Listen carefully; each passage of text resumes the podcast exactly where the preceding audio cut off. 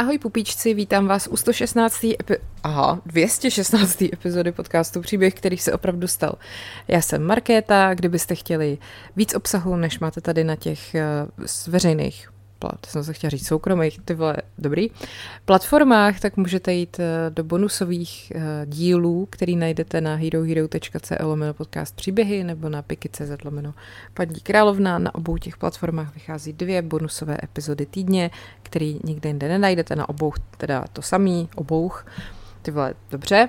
Uh, a prostě si jenom můžete vybrat, která ta platforma vám víc vyhovuje. Teď zrovna tam jedu takovou sérii film versus realita, že vždycky vemu film, který porovnám eh, s tou reálnou událostí, podle který byl zpracovaný. Chystám tam teď to, co jste mi psali jako návrhy, takže tam bude 127 hodin, bude tam Into the Wild, bude tam Divočina s Reese Witherspoon a bude tam Erin Brokovič. Já vím, že některé ty filmy uvádím v češtině, některé v angličtině, to je prostě tak podle toho, jak já je zrovna znám ty názvy, tak eh, se omlouvám, jestli to někomu neštimuje, ale co byste taky ode mě mohli čekat, že jo. Tak a tady zase naopak chci pokračovat v jiný sérii a to je Dark turism, prostě temný turismus, temná turistika spíš. Uh, minule jsem mluvila o nějakých místech v Evropě. Tentokrát jsem se to rozhodla ještě o něco konkretizovat a dnešní díl budu věnovat Chorvatsku, protože, pojďme si říct, do Chorvatska jezdí spousta z vás. Eh, já jsem tam byla loni a asi mi to zase stačí na 20 let. Eh, každopádně o tom mluvit nechci. Eh, našla jsem prostě místa, které v Chorvatsku jsou, řekněme, zajímavý, ale ne asi tak jako pro rodiny s dětmi možná. Jsou to prostě spoty, které si můžete najít, pokud jste uchyláci nebo pokud vás nebaví válet se u moře, nebo pokud prostě zrovna je hnusný počasí a chcete se trošku podívat po té zemi a třeba si taky o ní něco zjistit. Eh, příští epizodu v tomhle stylu budu věnovat Itálii, protože tam je toho taky spousta, taky tam hodně v létě všichni jezdíme. Já tam zrovna budu od zejtřka, od pozejtří. A pak tu další epizodu uh, budu věnovat České republice, i my tady u nás v České republice máme spoustu takových temných míst, které stojí za návštěvu a pak uvidím, jaký na to budou ohlasy. Buď budu pokračovat, protože těch míst je fakt jako strašná hromada, anebo se zase už vrátím k běžnému pokračování nějakých třeba historických událostí, protože přece jenom už zase bude konec prázdnin a můžu zase víc být taková jako, mm, můžeme si zase víc připadat jako ve škole. Uvidíme. Tak, eh, konec úvodu, vrhneme se na to, takže eh, téma dnešní epizody je temná turistika a tentokrát se podíváme do Chorvatska.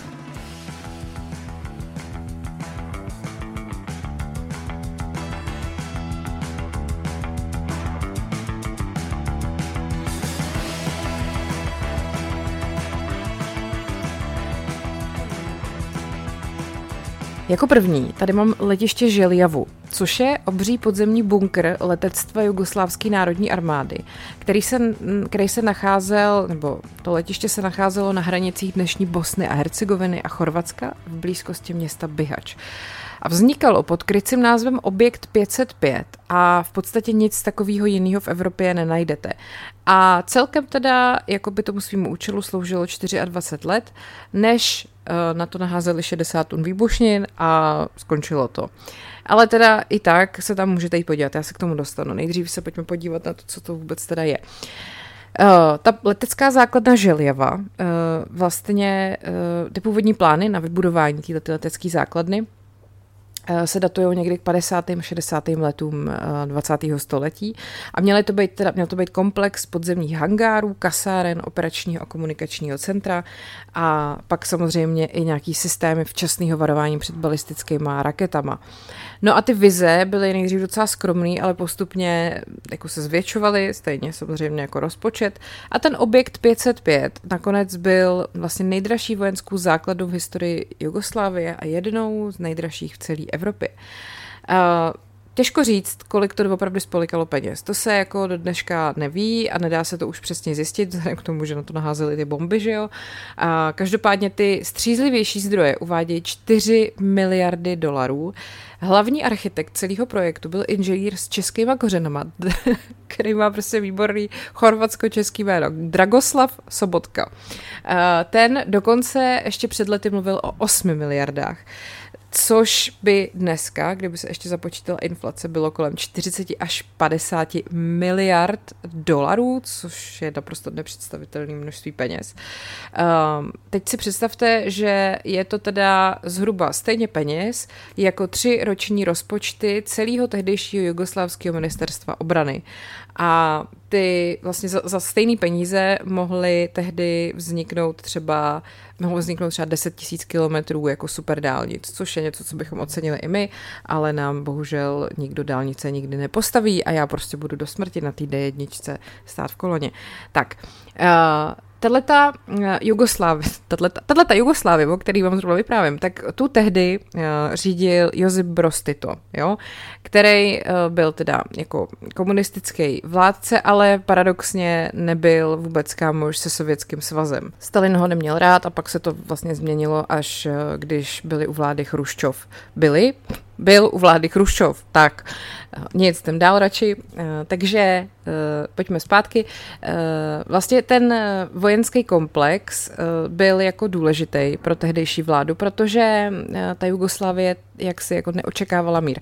Což se dalo chápat právě kvůli tomu, že ty vztahy třeba s tím sovětským svazem byly takový všelijaký, že jo. To umístění toho letiště se nacházelo pod vrcholem Pliješivica a vycházelo to teda z nějakých jako taktických úvah, jo. Bylo to blízko od hranic, aby teda radarové stanice mohly když tak případný útočníky odhalit a stíhačky je zachytili, ale ne tak daleko, aby, se, aby bylo možné po, pokrejt to kritické území severní a západní hranice ve Slovensku a Chorvatsku, stejně jako útoky ze směru od Jaderského moře. No a předpokládalo se, že Sovětský svaz zautočí na Jugoslávii, když tak z Maďarska nebo přes Rakousko, ale vlastně se nedalo vyloučit, že na ně nezautočí Itálie jakože na to. Uh, neměli to lehký, měli to stejně jako my, prostě útok rovnou třeba z pěti stran. Tak a ta základna teda byla budovaná od půlky 50. let. Tím, jak to bylo jakoby pod tou horou, tak vlastně ty letadla tam mohly startovat v takzvaném radarovém stínu. Takže nepřítel ty stíhačky mohl odhalit, až když byly v určitý velikosti.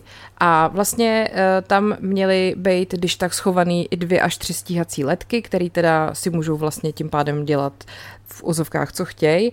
A dokonce i v případě, že by země byla napadená jadernýma. A říkám, hele, ta studená válka to fakt jako ze všech dělalo úplný blázny.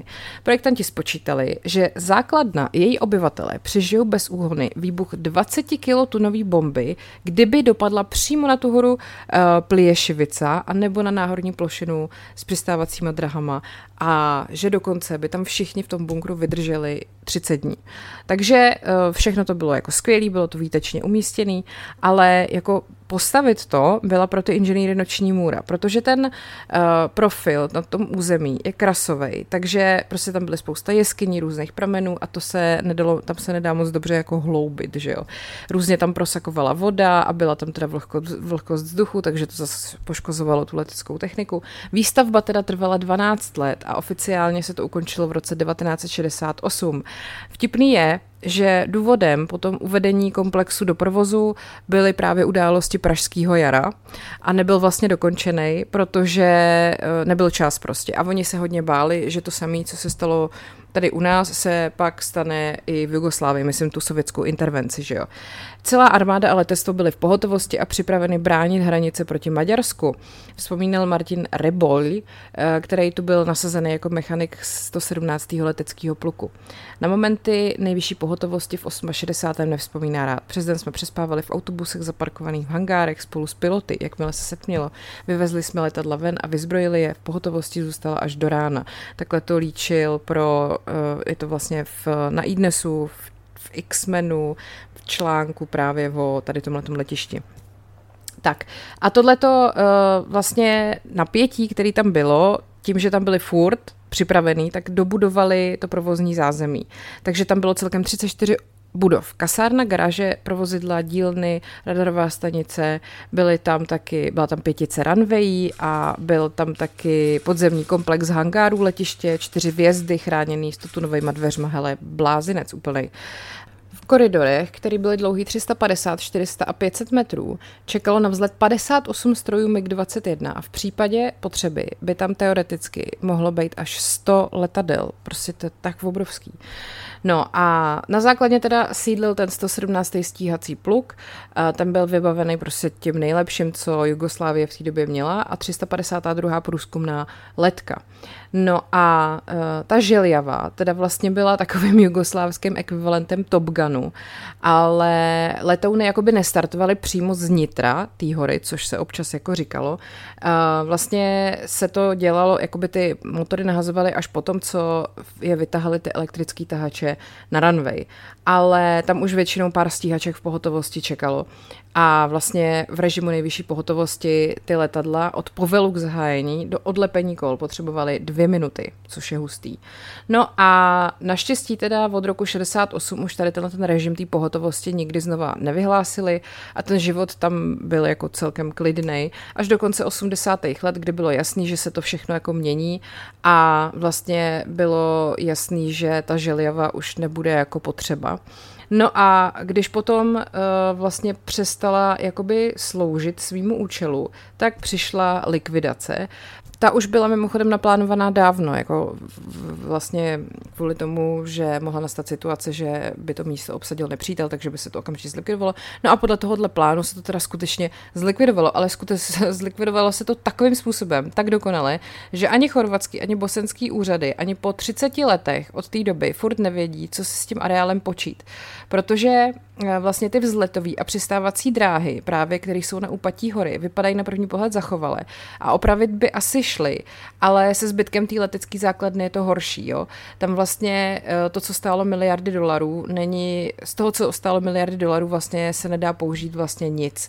A samozřejmě, že když ty vojáci odešli, tak to postupně chátrá a nikdo nedokáže té devastaci zabránit.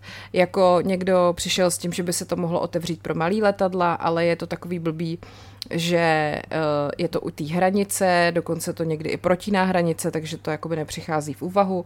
No a samozřejmě, že teďka je to cíl právě lidí, kteří provozují tady ten dark, uh, dark turismus, nebo uh, to, temnou turistiku, tmavou, jasně. Uh, jde to se tam dostat, jo.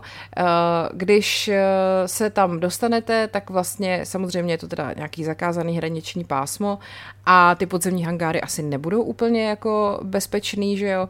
Nicméně uh, lidi tam samozřejmě chodějí a bacha, kdybyste se tam někdy ocitli, je tam porušená statika, samozřejmě tam taky hrozí nebezpečí od nějakých zbytků chemikálí, ale když pohledáte na internetu, tak najdete, jak, tam, jak se tam dostat a takový jako nějaký třeba hlídky pohraničníků, který se tam občas objeví, tak eh, si myslím, že skutečný nadšence neodradí od toho se tam podívat. Takže viděla jsem fotky, jako musím říct, že je to docela působivý, dávám to samozřejmě na Instagram a tak, uh, tak prostě kdybyste se tam někdy okolo vyskytli, tak tam najukněte, ale já za to nenesu zodpovědnost, já vám to neradím, jo, já jenom říkám, tady je možnost se tam jít podívat, ale rozhodně neříkám, běžte tam tak. uh, pojďme se podívat, co dál, když tak tady jdete v Chorvatsku. A to bude Goli otok, eh, což je teda v češtině doslova pustý ostrov. Italsky je to Isola Calva a je to pustý neobydlený ostrov, na kterým se nacházelo politické vězení, který bylo v provozu v době, kdy bylo Chorvatsko teda součástí Jugoslávie. A to vězení bylo v provozu v letech 1949 až 1989. Ten ostrov se nachází v severní části Jaderského moře, těsně u pobřeží Primorsko-Goranské župy v Chorvatsku a má rozlohu přibližně 4,5 km čtverečních. Ten ostrov uh, vlastně v zimě je v podstatě jakoby neobyvatelný. On vůbec jako na něm není žádná vegetace, což právě mu dalo ten název Goli otok, neboli ten pustý ostrov. A vlastně je kvůli té ostrovní poloze a tý, jako tomu původnímu záměru samozřejmě přezdívaný chorvatský Alcatraz. Uh, historie ukázala, že nejkrutější konflikty se neodehrávaly mezi různými ideologickými skupinami, ale uvnitř nich. Což je úvodní věta uh, knihy Martina Previšiče, která se právě jmenuje Historie Goli otok a o tomhle tom jugoslávském zajateckém táboře, který uh, vlastně fungoval jako zajatecký tábor mezi lety 49 až 56. Otevřený byl rok potom, co Kominform, neboli Komunistický informační úřad, organizace ovládaná Sovětským svazem, do níž patřily všechny tehdejší evropský, komunistický a socialistický státy, přijal rezoluci, která vyloučila právě svaz komunistů Jugoslávie, protože v zemi působily nacionalistický živly. Už jsem o tom mluvila před chvílí. Ten rozkol mezi uh, Josipem Brozem Titem a Josifem Stalinem vlastně způsobil špatný vztahy mezi Jugoslávií a Sovětama až do roku 55.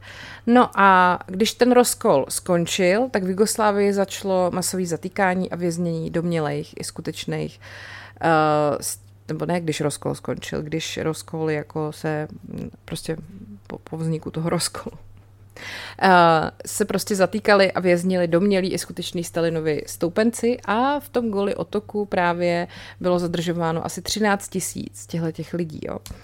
A tyhle ty lidi byli třeba do tábora často poslaní jenom proto, že měli soukromý spory s vlivnými jugoslávskými úředníkama nebo prostě byli nějakou obětí boje o moc uvnitř té komunistické strany a podobně.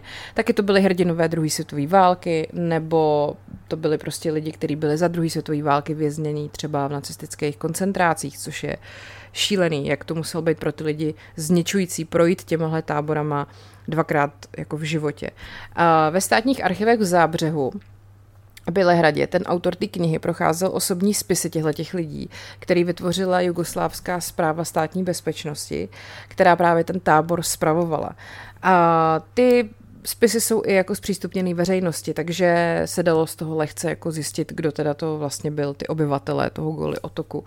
A určitě jste měli zaryté stalinisty, kteří věřili Stalinovi a podporovali ho v rozkolu s Titem. Na druhé straně však za Stalinem stáli až do rozkolu všichni. Někteří lidé byli prostě zmatení, protože Jugoslávie byla mezi lety 45 až 48 silně stalinizovaná a najednou se lidem řeklo, hele, ale Stalin není dobrý, takže stop it please. No a e, potom vlastně teda některý lidi, kteří veřejně řekli, že souhlasí e, s některými bodama o tom, že Jugoslávie má být vyloučena z toho, z toho kominformu, z toho, z toho svazu, kde původně byla, tak e, byly taky poslaný na guli otok. No a po rozpadu Jugoslávie se vlastně historici o ten tábor moc nezajímali, protože bylo těžký nebo nemožný vůbec jako označit ty oběti nebo pachatele. No a e, taky navíc ty lidi prostě, některý o tom vůbec třeba nechtěli mluvit, některý o tom mluvili dopodrobna. Uh, vlastně polovina lidí, se kterými ten pán třeba vedl rozhovory, tak umřela ještě před vydáním té knihy. Ale ví se, že v táboře bylo během sedmi let jeho fungování celkem uh, jako prostě tisíce vězňů, o život přišly tři stovky popravy, zabití, následky těžké práce, tyfus a další nemoci. Nikdy tam vlastně eh, nebyl moc velký počet dozorců. Fungovalo to tak, že zpráva toho tábora přidělovala vězňům úkoly, aby se navzájem fyzicky týrali. To vlastně není v historii nic nového. Tuto metodu jste měli v nacistických koncentračních táborech a sovětském gulagu. Odůvodnění však bylo jiné. V případě Guli Otok to vlastně ty vůdci dělali, protože to bylo výhodné, aby si tak říkajíc udržela čisté ruce, říká autor té knihy.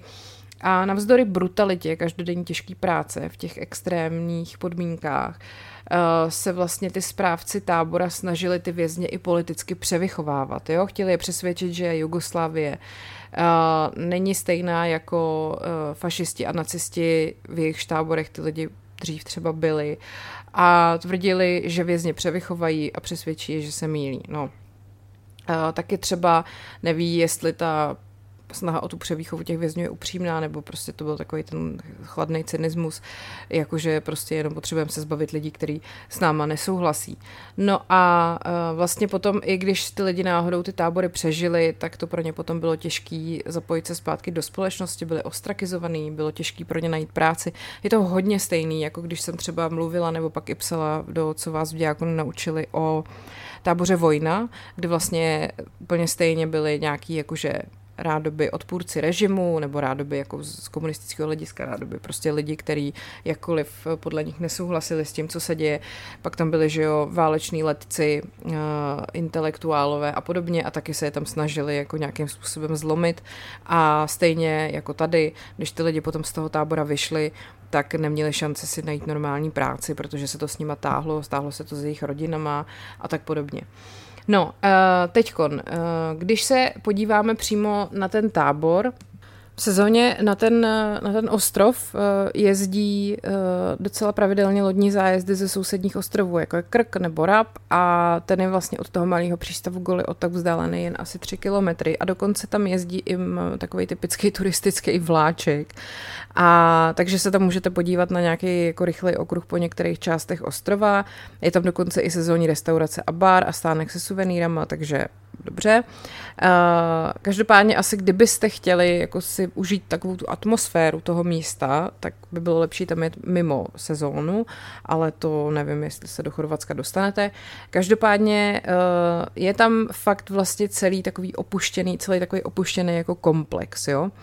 Tak, uh, když tam jako se dostanete, tak vlastně hnedka za vrátnicí eh, je průmyslová zóna a je to takový komplex bývalých dílen, ve kterých museli ty vězni pracovat. Pak jsou tam dvoupatrový haly, kde jsou další menší dílny. Dá se tam pořád najít, jako, dají se tam pořád najít kusy zařízení a instalací, ale samozřejmě se tam taky hodně rabovalo, je tam jako vidět nějaký vandalismus, takže všechny pojistkové skříně byly postupně otevřený a vyrabovaný kvůli pojistkám a tak podobně, bohužel. Ale uh, třeba uh, když se tam zastavíte, jakoby chcete se podívat třeba na nápisy eh, na těch budovách, tak tam je jako nápis My grady mogoli otok, goli otok, grady nás eh, živí tyto. My stavíme goli otok, goli otok staví nás, ať žije tyto. Ale bohužel tenhle ten nápis třeba už jako není tak moc dobře vidět. Ale samozřejmě, že je tam i nějaký přirozený rozklad, není to jenom jako způsobený lidskou činností. Najdete tam taky komplex budov, který vlastně sloužil jako přijímací a karanténní oddělení a ošetřovna. Je trošku komplikovaný se tam jako dostat, ale stojí za to prý proskoumat. Čtu jenom, jo, jako nebyla jsem tam. Uh, v jedné místnosti uh, v té ošetřovně ještě byly nějaké zařízení, něco jako rentgen. Pak tam taky můžete najít uh, tako, v takové centrální části větší dvoupatrovou budovu, která byla takový vězení ve vězení. A mělo to krycí název oddíl 102 a tam se nacházely speciální vězeňské cely, včetně malých izolačních cel po trestání, pro trestání nepoddajných vězňů. Ty jsou samozřejmě veli, velice maličký a tmavý a dokonce uh, tam jako ještě můžete najít nějaký třeba jako věci, co tam lidi nosí, jako svíčky nebo tak, jako na památku těch, který tam třeba byli uvězněný. Pak tam taky jsou dva dvorky, kde teda mohli vězni občas třeba se i nadechat čerstvý vzduchu. A pak uh, jsou tam i třeba toalety a umývárny a některé ty věci jsou tam furt nainstalované na svém místě. Uh, jsou tam jako furt dveře a furt jako pořád tam prostě vidíte ten, tu kostru té budovy, která tam jako nějak fungovala. No a ještě přemýšlím, co by tak jako mohlo být zajímavý. Pak jsou tam eh, ještě na nádvoří venku třeba rezavý rámy postelí, že jo, který uh, asi zřejmě spíš budou z budovy velitelství, protože vězni asi neměli úplně klasický postele. Uh, No a taky jsem tam uh, třeba viděla fotky, kde má někdo vylepený jako fotky ty obrázky Michaela Jacksona a je tam právě jako napsáno Michael Jackson. Já to dám potom taky na Instagram. A uh, dřív tam uh, taky třeba byl vidět ještě, byla taková budova, nebo jakože ta tam je furt, ale jako vevnitř i bylo vybavení, kde bylo nějaký jakože divadlo lomeno kino. Dřív tam na fotkách třeba z roku 2000 byly vidět ještě některé filmový sedadla nebo filmový projektor nebo tak, jo. Takže OK. No a pak tam třeba taky na, tý, na, tý, na tom ostrově byl vybudovaný skutečný hotelový a restaurační komplex. Uh, možná, že se snažili vlastně po tom, co se ta věznice uzavřela, tak to využít nějak jako turisticky, ale to teda nějak úplně nevyšlo i kvůli tomu, že vlastně se rozpadla Jugoslávie a na, na Balkáně jako dlouho byla válka a tak podobně. Každopádně, co jsem si tak četla zápisky tady těchto těch jako zkušených dark turistů, tak ten Goli otok velmi jako cení, že je to prostě něco, co stojí za to vidět. Takže kdybyste se vyskytli někde v okolí, to je ten rap nebo krk, tak tu máte kousíček a můžete se jít přesvědčit, jak to vypadalo, když Josip Broz to věznil uh, svoje odpůrce. Tak a pojďme se podívat na další místo v Chorvatsku a to je Ovčara. Prosím vás, eh, je to místo ve východním Chorvatsku, kde došlo k jednomu z prvních válečných zločinů jugoslávských válek a to k masakru převážně Chorvatů, který se během bitvy o Vukovar uchýlili do sklepení nemocnice, ale po bitvě byli srbskými milicemi odvedeny do provizorního zajateckého tábora za Vukovarem a tam byli potom zastřelený a pohřbený v masovém hrobě. A na místě toho zajateckého tábora se právě nachází ponurý pamětní centrum a u místa masového hrobu je umístěna pamětní deska a ve Vukovaru je potom samotný památník právě věnovaný těm ovčarským obětem. V závěrečné fázi bitvy o Vukovar v listopadu 91 se do suterénu Vukovarské nemocnice uchýlilo několik stovek lidí, včetně těch, kteří utrpěli zranění v bojích a taky různých nezraněných civilistů, kteří tu nemocnici logicky považovali za bezpečný útočiště. No a tak to mělo být. A ve skutečnosti, když se bitva blížila ke konci a chorvatská strana byla poražená, byla mezi vítěznou jugoslávskou armádou a mezinárodníma pozorovatelema a Červeným křížem vyjednaná evakuace té nemocnice. No ale místo toho, aby lidem vlastně bylo umožněno, byl umožněný bezpečný odchod z té nemocnice do oblastí mimo bojiště, tak je ta jugoslávská armáda odvezla do vojenských kasáren. Některý zaměstnanci nemocnice mezi odvedenýma byli propuštěný a zbytek lidí byl přidaný srbským polovojenským jednotkám, který bojovali s tou jugoslávskou armádou proti chorvatským obráncům. To byl teda špatný krok. Tyhle ty Srbové samozřejmě byly plný etnické nenávisti a takového toho nacionalistického zápalu. Jugoslávská armáda postupovala dál, srbský milice přesunuli skupinu zajatou v nemocnici na izolovanou farmu několik kilometrů jeho východně od Vukovaru. Tam je namačkali v hangáru Eh, na sebe, eh, nebo to byla možná stodola proměněná v provizorní zajatecký tábor a tam je teda nejdřív byli a mučili a potom celá skupina, což bylo asi 263 osob, většinou teda civilisti, byla odvedena na nedaleký místo a hromadně zastřelená a potom byli všichni pohřbení do předem připraveného hromadného hrobu. Ten byl objevený o celý rok později a byl umístěný pod ochranu OSN a po válce potom byla v roce 96 těla exhumovaný a byly těla exhumovaný, když už mluvím nespisovně, že jo, tak se jakým prdům byly převezeny k forenznímu zkoumání a během několika následujících let eh, většina těl byla identifikována. Ne všechny eh, osoby teda ale převezený z toho, z té nemocnice v té ovčaře eh, byly nalezeny. Takže existuje podezření, že někde v okolí může být další hrobový místo, ale doteďka nebylo objevený. Ten vukovarský masakr byl ve své době nejhorším podobným zvěrstvem, který byl spáchaný v Evropě od druhé světové války. Bohužel později to překonala Srebrenice, velmi velmi nechvalně proslulá. Některý z pachatelů potom byli souzený o Mezinárodního trestního tribunálu pro bývalou Jugoslávii v Hágu a do roku 2015 byla odsouzená víc než desítka osob zapojených do toho masakru. To pamětní centrum na místě Ovčárova statku potom bylo otevřený 20. listopadu 2006 u příležitosti 15. výročí toho masakru. K vidění tam je teda to pamětní centrum samotný a pak místo masového hrobu. To se nachází několik kilometrů za městem a potom i památník v tom samotném Vukovaru. Vlastně se to nachází teda stranou od všech hlavních cest uprostřed rovinatý zemědělský půdy. V okolí je několik zničených hospodářských budov, ale jinak nic moc. Z té původní stodoly, kde byly oběti před masakrem držený, toho moc nezůstalo, ale původní uh, posuvné dveře vlastně byly jakoby, jsou vystavený v tom betonovém pamětním centru. Najdete tam taky vlastně do podlahy zasazený řady takových mělkých skleněných vitrín, které jsou naplněný slámu a vybranýma artefaktama, což jsou jako osobní věci těch lidí, brejle, hodinky, klíče od auta, růžence a různé i dokumenty, třeba občanky nebo řidičáky, prostě uh, relikvie těch mrtvých lidí. A uprostřed uh, té místnosti se nachází instalace, kde jsou vlastně nasvícené cený jména těch obětí. A uh, pak tam vlastně najdete i jakoby v, v podlaze jsou vtlačený nábojnice těch, uh, který tam byly použitý, takže vlastně celou dobu chodíte jako po těch nábojnicích. Většina z nich má velikost uh, od běžné pušky nebo kulometu, ale některý jsou větší ráže, což vypadá, že jsou vystřelený třeba z tanků nebo letadel.